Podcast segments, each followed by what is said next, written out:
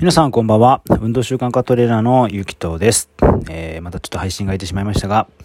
えー、ちょっと今、実はセミナーの休憩中です。休憩中なんですが、すごくなんかいい気づきがあったので、すぐでも発信したいと思って撮っております。もしかしたら途中でセミナーが始まってしまうかもしれませんが、えー、っと、それは、 pain と gain っていう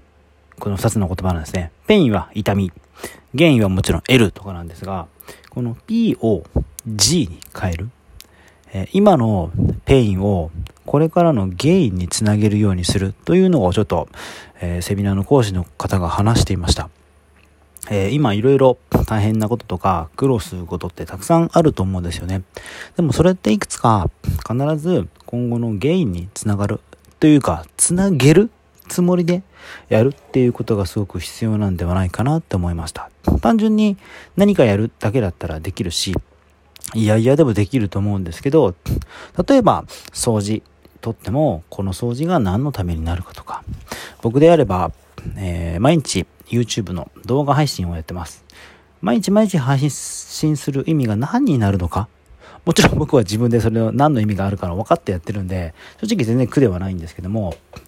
もちろんこれが苦になる時もあったりすると思うんですよね。その時にこれって何のためにやってんのか。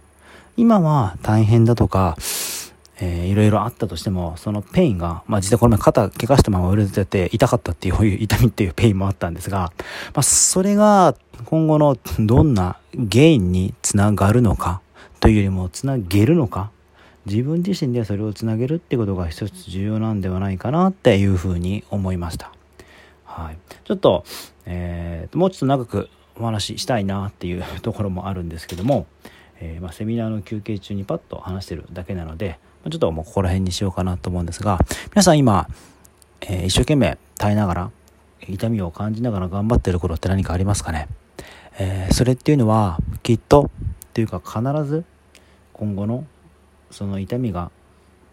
何か得るものに、 pain が gain に変わるようになりますので、ぜひぜひ、えー、負けずに頑張ってください。そして、負けそうになってても、じゃあその負けそうにならないように、何変えるのか、何を変えるのか、何を得るのかっていうのをぜひぜひ少しでもいいので考える時間を作っていただければと思います。それによって、きっと今の pain もまた違った意味合いになると思います。ただ単に同じ事象でも意味付けが変わることによって何か見えるんではないかなっていうふうに思います。それでは、えー、運動習慣が取れるのゆきとでした。また気づきがあったら発信します。どうもありがとうございました。失礼します。